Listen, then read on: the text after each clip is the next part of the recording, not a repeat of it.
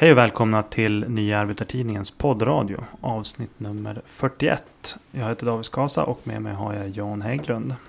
Hej, hej du. Tjena! Och eh, vi har ju även med oss en eh, ganska redig publik här också i bakgrunden. Ja, herregud. Den största hittills. Men inga applåder får man. Jävligt alltså.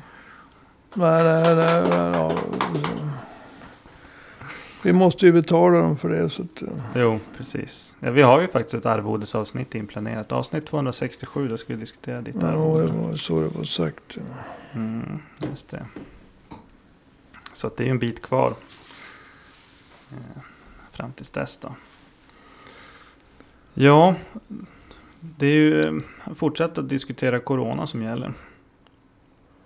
Ja, du, du kan ju alltid fråga om corona. Men jag svarar ju som vanligt på vad jag vill. Jo, jo så är det ju. Nej men eh, jag har ju sett att du har eh, bloggat. Och eh, skrivit en hel del här om corona på sistone. Mm. Eh, bland annat så har du, du har ställt dig frågan. Alltså vad, vad kan Sveriges styrande lära sig av coronapandemin so far? Det har ju varit vad är det, tre månader sedan första fallet i Sverige. Ungefär, Mm.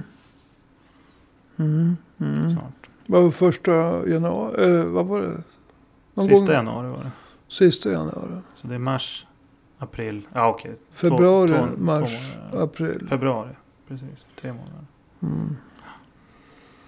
Så att, eh, vad, vad säger du? Om vi tittar till exempel på dödstalen. Om vi börjar där. Det är ju en stor skillnad mellan, mellan Sverige och övriga Norden. Ja, vad är det? Alltså i skammens lista så är det väl bara numera sex, eh, fem, fem länder som... Jo, Eh, jo. Om man räknar när det gäller befolkningens storlek som ligger före Sverige på skammens lista. Eh, Sve- Sverige har flest... Det, det, alltså det finns bara fem land i världen som har fler döda per capita än Sverige.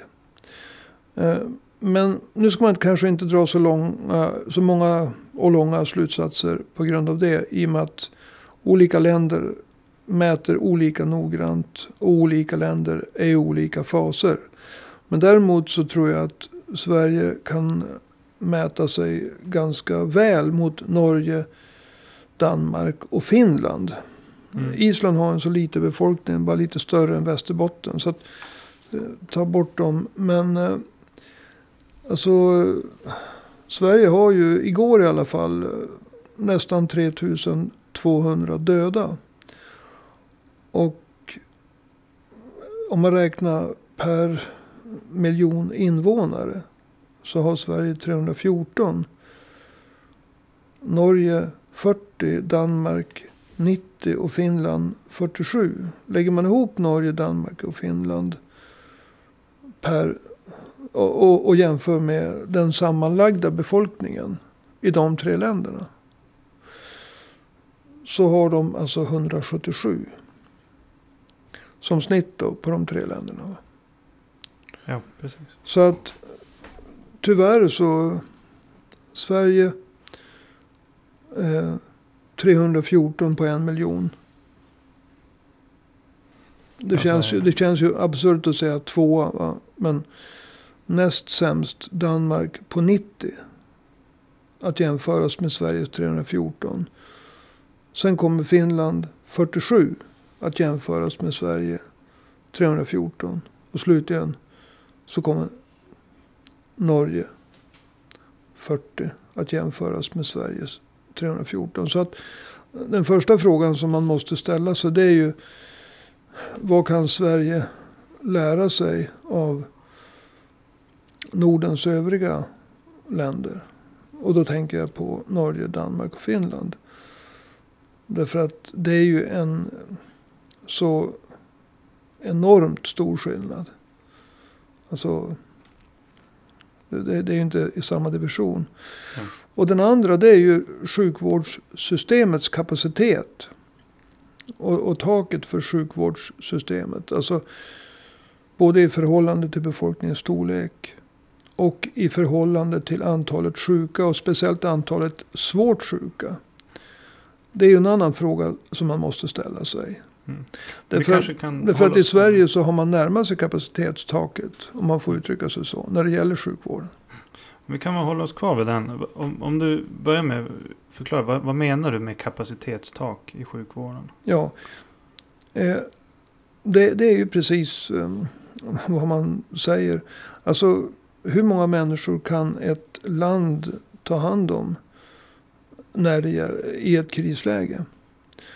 Och eh, i van, van, vanligtvis så, alltså hur många ett land, var kapacitetstaket ligger. Det har ju två komponenter, eh, enkelt sett sagt. Hur många är sjuka? Och då är det ju så att svårt sjuka, eller mycket svårt sjuka, det är ju människor som behöver intensivvårdsplatser.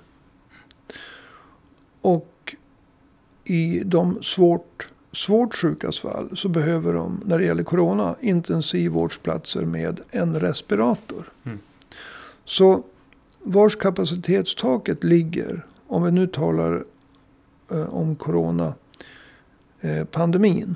Det handlar ju dels om, eh, om vi gör det lite enkelt, hur många människor behöver respirator, alltså är så sjuka att de behöver Mm. en respirator. Och hur många respiratorer finns det? Och vars sjukvårdens kapacitetstak går, det är ju där utbud och efterfrågan möter varandra. Alltså om det finns tusen personer som behöver en respirator. Och Sverige 1993 hade 4300 respiratorer. Mm. Så var ju 7000 långt, långt ifrån kapacitetstaket. Men eftersom Sverige har förstört eh, sju av åtta respiratorer i samband med att man avvecklade innehållet i den allmänna värnplikten och beredskapslagren. Så för, I samband med det så förstörde man sju av åtta respiratorer. Och eh, istället för 4300 så hade Sverige Eh, 566 respiratorer möjliga att med kort varsel använda. Och om, om vi nu tar om vi säger då att det, det finns 1000 människor som behöver respirator på en IVA-plats. Och det finns 5000, 566. Ja, då är ju taket inte bara nått utan passerat. Och då kommer alltså läkare att tvingas stå och säga du får en chans i respiratorn. Och du, du får ingen chans. Du kommer att dö. Mm. Men om man har 4300 respiratorer och det finns 1000 som behöver. Då är det ju väldigt långt kvar till kapacitetstaket. Men du nämnde att man har avvecklat saker och ting inom militären. Finns det något annat skäl till att kapacitetstaket var så lågt i Sverige? Alltså innan pandemin slog till. Ja, alltså det har att göra med 30 år av eh, nyliberal besparingspolitik. Alltså Sverige har ju skurit ner inom exempelvis äldreomsorg och sjukvård under årtionden. Och det handlar ju om att eh, tittar vi på sjukvården så när pandemin bröt ut om vi tittar på vanliga sjukvårdsplatser så hade Sverige minst antal sjukvårdsplatser eh, sett till, till befolkningens storlek i hela EU. Och det var ju 27 länder, vi räknar in eh, alltså Storbritannien va? Mm. Sverige som den 28. För jag tror att det är så de räknar. Storb- Storbritannien får hänga med. Eller, tag till fall. Ja, United Kingdom. De är inte så stor. Eh, ett tag till. Och eh, att Sverige då hade minst antal sjukvårdsplatser. Eh, av de här 28 länderna. I Europa. EU-länderna plus United Kingdom. Eh, det är ju säkert en, en fullständig chock för de allra flesta människor. Det var det för mig. Jag menar, vi är ju uppvuxna i en tro att Sverige i stort sett är bäst på allt. Mm. Men, men det är vi ju, vi. Jag menar, det är politikerna och myndigheterna inte. Mm. Utan nedskärningarna under 90-talet, de stora ska och det var ju under Socialdemokraterna. Och de stora skattesänkningarna under Reinfeldt och alliansregeringen under eh, ja, 2006 och framåt. Vilket då betalades av nya, med nya, nya nedskärningar inom offentliga sektorn. Mm. Bland annat sjukvård och omsorger. Det har ju gjort att Sverige låg väldigt lågt till. I ett krisläge är det ju oändligt mycket lättare att skapa så att säga sjukvårdsplatser. Om du har brutit fotleden, som jag har gjort en gång. Så är det ganska lätt att rulla in mig efter operationen i ett... En skrubb någonstans. Ja, e- exakt. Alltså, det har jag varit med om. I en skrubb. Och så får man en sån här knapp att trycka på om man Mm. behöver hjälp att gå på toaletten. Va? Men det är ju inte så lätt att eh, snyta, ursäkta det, det här handlar ju om corona, att snyta fram respiratorer ur näsan. Nej, precis. Men att, att liksom upplåta en flyghangar och ställa in militärsängar. Eh, för att tala klarspråk. Mm. Och, ja, det har de ju gjort i Älvsjömässan tror jag i Stockholm. Ja, så det går att skapa tillfälligtvis väldigt snabbt eh, sjukvårdsplatser. Men inte platser med respirator, IVA-platser. För då är det både alltså, mycket folk, väl utbildat folk och respiratorer. Och så ska man ha körkort på respiratorn också. Men eh, i och med att det är svårt. Nu hade man ju tur. Man hittade 300 gamla respiratorer i något lager någonstans. Men, Ja, det var någon som hade tagit lagen i egna händer precis. Man gett fan i att förstöra dem. Jo. Civil olydnad applåderar vi. Jo. Framförallt när det gäller det här. Ja, just när det gäller det här i alla fall. Ehm, nej men, man har ju försökt ol- andra metoder för att liksom försöka kompensera det här. Eh, bland annat så, du har skrivit om att Socialstyrelsen har tagit fram nya riktlinjer hur man ska göra prioriteringar inom sjukvården. Vad innebär det? Ja, alltså det, det är ju ett tecken på att man började nå kapacitetstaket. Alltså vanligtvis när man pratar om kapacitetstak i stort sett under hela mitt liv.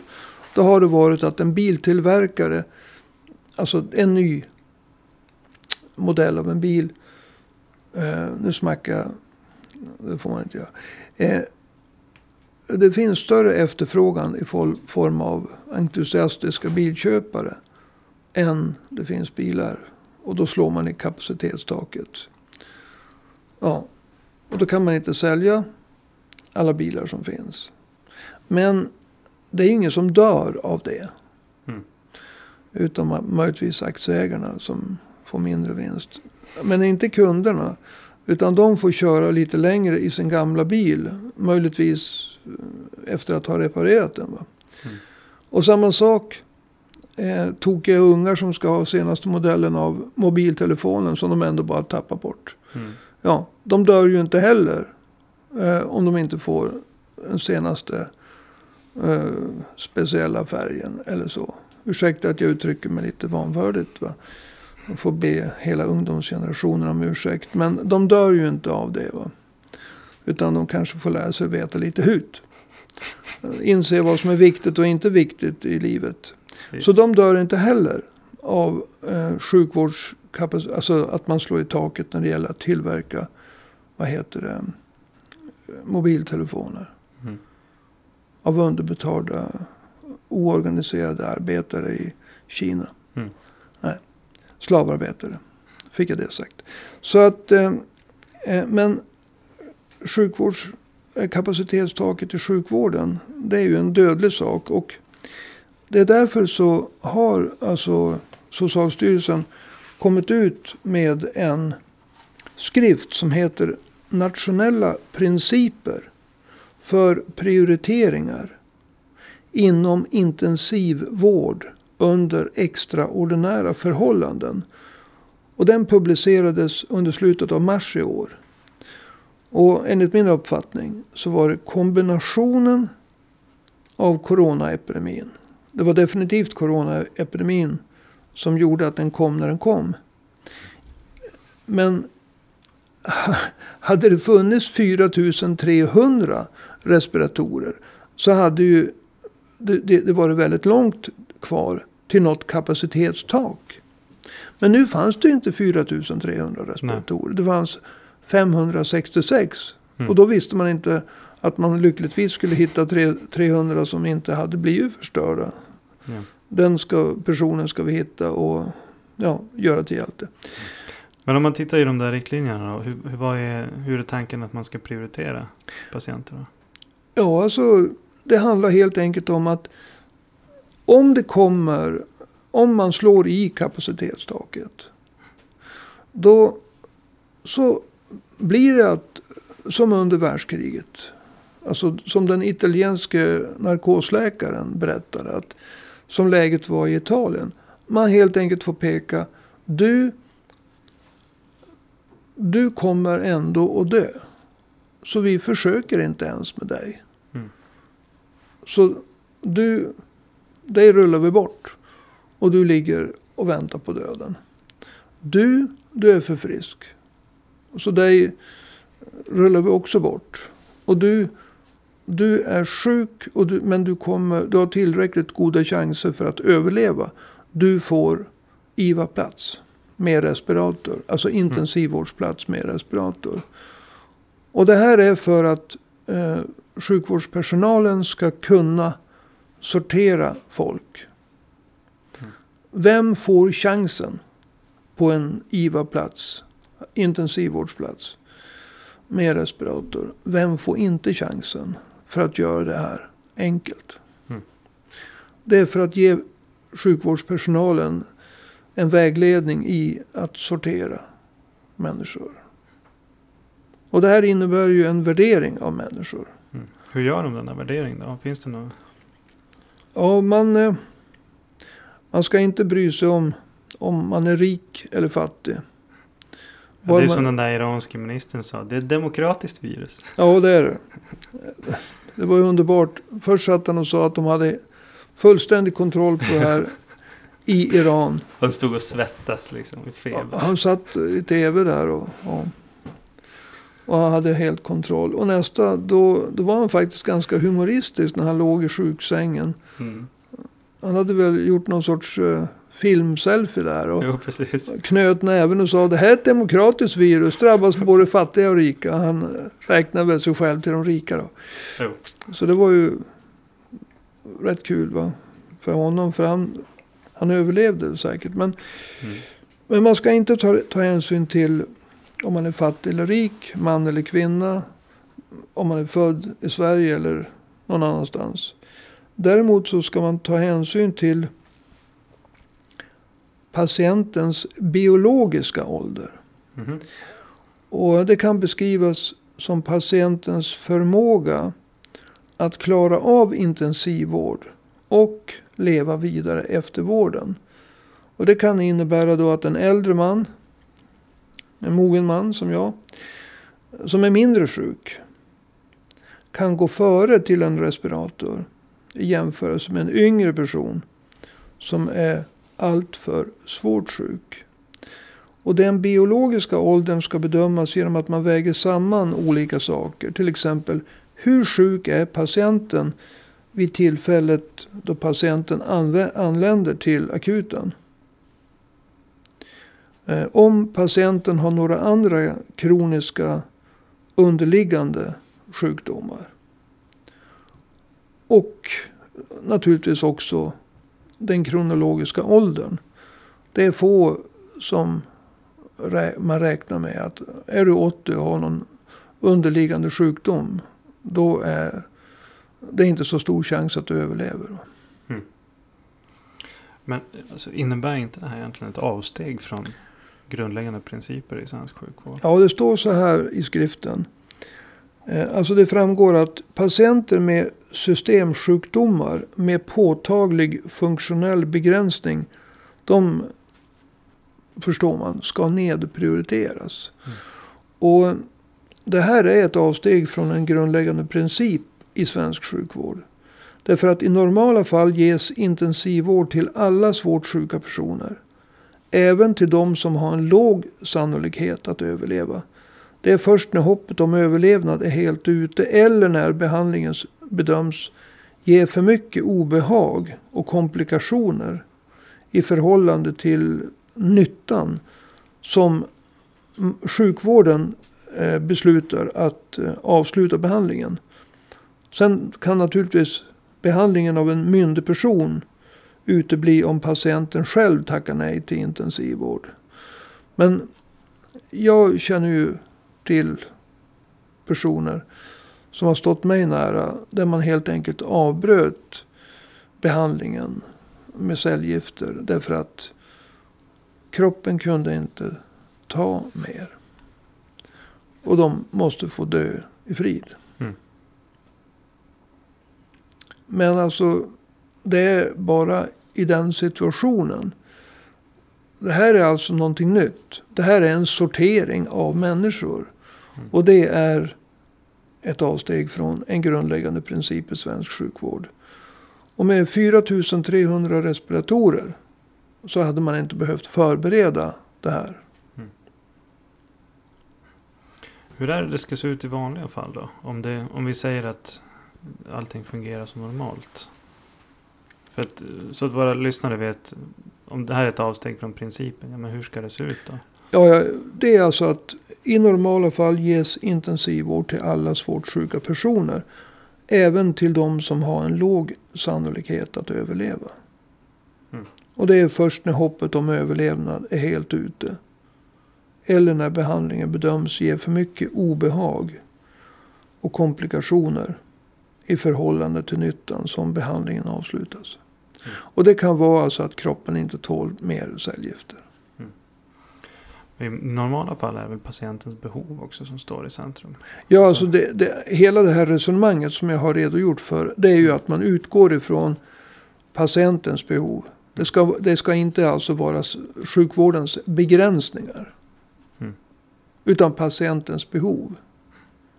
Och med 4300 respiratorer. Då kan man utgå ifrån patientens behov. Och inte sjukvårdens begränsningar.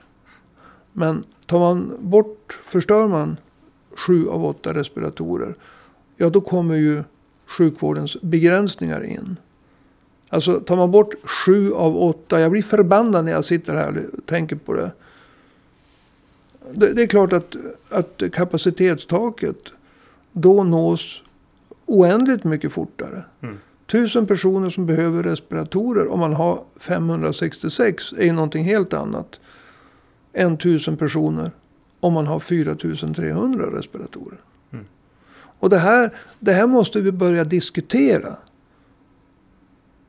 Alltså Anders Tegnell och alla andra eh, personer som liksom verkar tycka att, att Sverige gör allting rätt. Ja, det kan han tycka och jag är inte medicinskt kunnig. Jag kan bara konstatera att det finns andra medicinskt kunniga forskare och specialister. Det, det pågår en debatt vad som är rätt eller fel. Mm. Hur man gör. Men alltså inom de ramar man har. Men vad jag vill diskutera när jag tar upp det här med sjukvårdstaket. Kapacitetstaket inom sjukvården. Det är ju vad, hur, hur, stora ramarna man har. Va? Mm. Och alltså 20-30 år, år av, av nedskärningar inom sjukvården. Plus att man har förstört sju av åtta respiratorer. Det gör ju att kapacitetstaket blir oändligt mycket lägre. Och den fråga som nu uppstår då. Det är ju att sjukvården har ju punktvis rustats upp. Alltså coronapandemin innebär ju att man gör ju en omvändelse under galgen. man eh, förlä- här, här i Västerbotten, före detta landstinget, numera regionen, så gör man ju så här med semestrarna för vårdpersonalen. att De brukar ligga i juni, juli och augusti. Mm. Nu ska de ligga i juni, juli, augusti och september. Och en del kommer att få i december. Som jag förstår det. Och eh, det är ju ett sätt att rösta upp. Att alltså att inte ge personal som har jobbat extremt hårt semester. När de borde ha det. Men man har skaffat sig nya resurser. Man har gjort en massa e- extraordinära eh, ansträngningar för att punktvis rusta upp sjukvården. Och det finns fler respiratorer. Jag tror att man har fått igång en tillverkning. Jag är lite osäker men jag tror det. Man har hittat 300 stycken. Mycket bra. Och det har ju kommit igång produktion av skyddskläder. Handskar, förkläden och framförallt andningsmasker. Inte ansiktsmasker. Som om man skulle råna en bank. Utan andningsmasker. Allt det här. Man har ta- tagit fram en massa testkit. Det ska testas 100 000 personer i veckan. Fast, Sägs det. ja, fast det är ingen som vet hur man gör. Även om det kommer att... Ja, alltså vården är inte organiserad för det. Så att det kommer att ta tid innan det blir en, en verklighet. Mm. Jag hörde att de kunde testa. Eller de hade testat. Jag såg en siffra. 29 000. Jag vet inte hur, hur riktig den är. Men alltså. Poängen är alltså att sjukvården har rustats upp. Punktvis. Men nu är frågan. Och det här är den eh, stora frågan. När jag var ung sa man 10 000 kronors frågan. Idag ska man väl säga miljoner kronors frågan. Alltså ska den punktvisa upprustning av sjukvården som har skett vara någonting som vi bygger vidare på för att rusta upp hela sjukvården. Och det handlar om fler personal, bättre utbildad personal, fler intensivvård, intensivvårdsplatser, fler respiratorer, fler människor som kan köra respiratorerna och så vidare och så vidare. Eller ska samma politiker som har sysslat med att skära ner i sjukvården i 20-30 år återta kommandot och vi får ett andra varv av nedskärningar.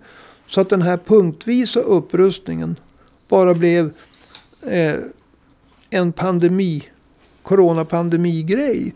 Och sen så får vi ett andra varv av nedskärningar. Mm. Eller ska vi förbereda oss för nästa pandemi?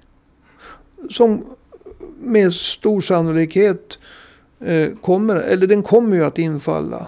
Och vi kan kanske utgå ifrån ungefär om ett årtionde. Men om, om man får vara lite djävulens advokat här. Så men tittar man på siffrorna som har kommit om hur svensk ekonomi förväntas utveckla sig de, de kommande åren.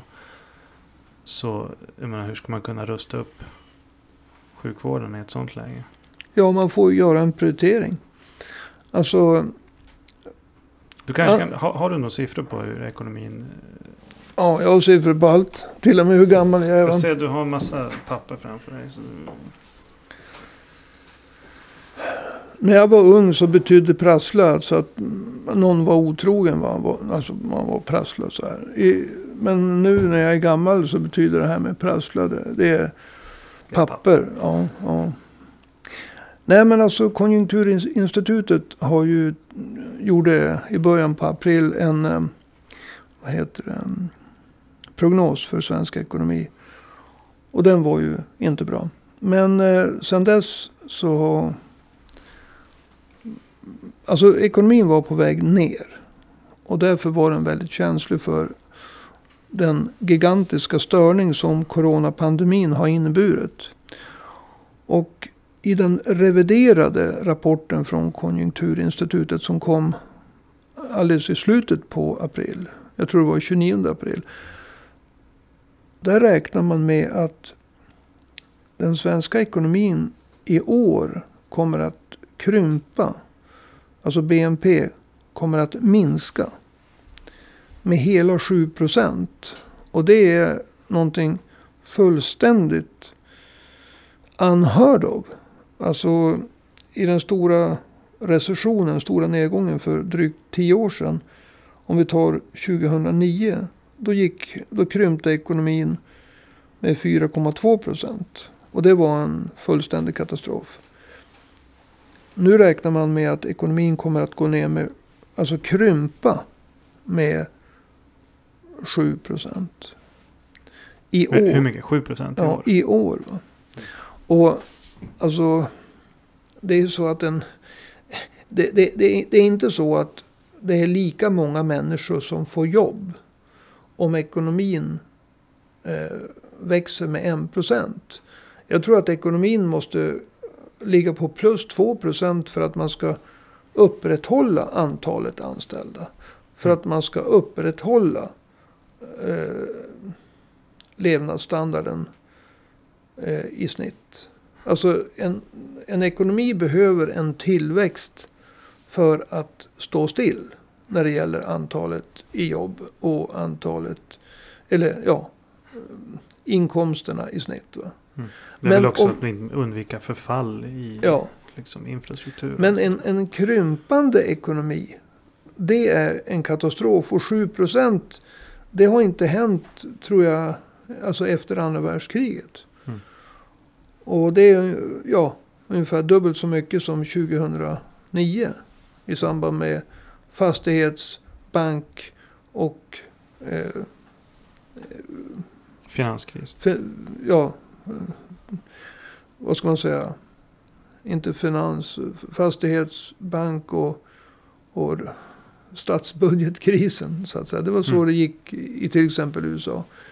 Det gick en bra film om det för övrigt igår kväll. Mm. Och tittar vi på arbetslösheten så är den på 6,8 procent.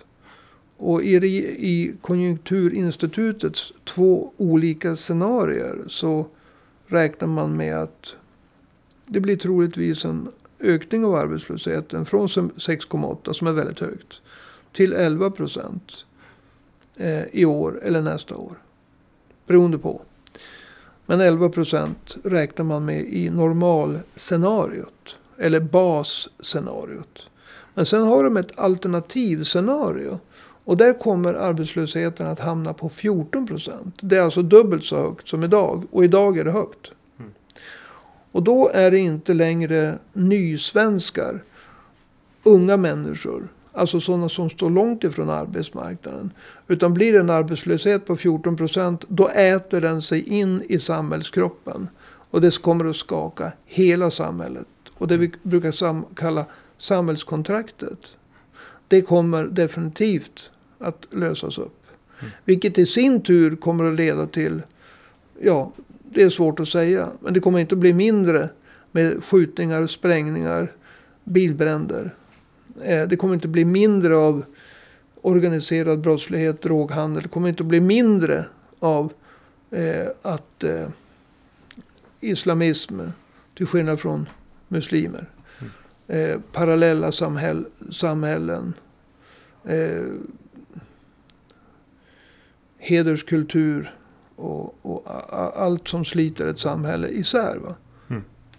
Inkomstskillnader kommer naturligtvis att, att, att öka något otroligt mycket. Det är ett mycket, mycket mörkt scenario. Mm. 14 procents arbetslöshet i dagens Sverige. Det är varken mer eller mindre en katastrof. Mm. Men eh, jag måste tyvärr börja avrunda här. Men, men eh, om du ska avsluta i... Jag menar, ska vi rusta upp sjukvården så är ju en, en, en, det scenariot som du eh, målar ut eh, framstår framstår som rätt hopplöst. Ja, och då gäller det ju att eh, utmana den nyliberala kapitalistiska ekonomin med ett alternativ. Och jag menar, när man pratar om sådana här begrepp Nyliberal kapitalistisk ekonomi. Det är ju en abstraktion. Vad är det? Och, och vi kallar oss för demokratiska socialister. Sekulära sådana. Och det är också en abstraktion. Men det handlar ju om vem ska ha kontrollen över investeringarna?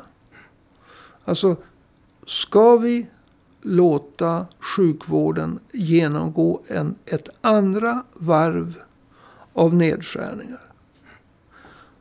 Det är nyliberal politik. Eller ska vi bygga vidare på den punktvisa upprustning av sjukvården som nu har ägt rum i samband med coronakrisen. För att stärka sjukvården inför nästa pandemi.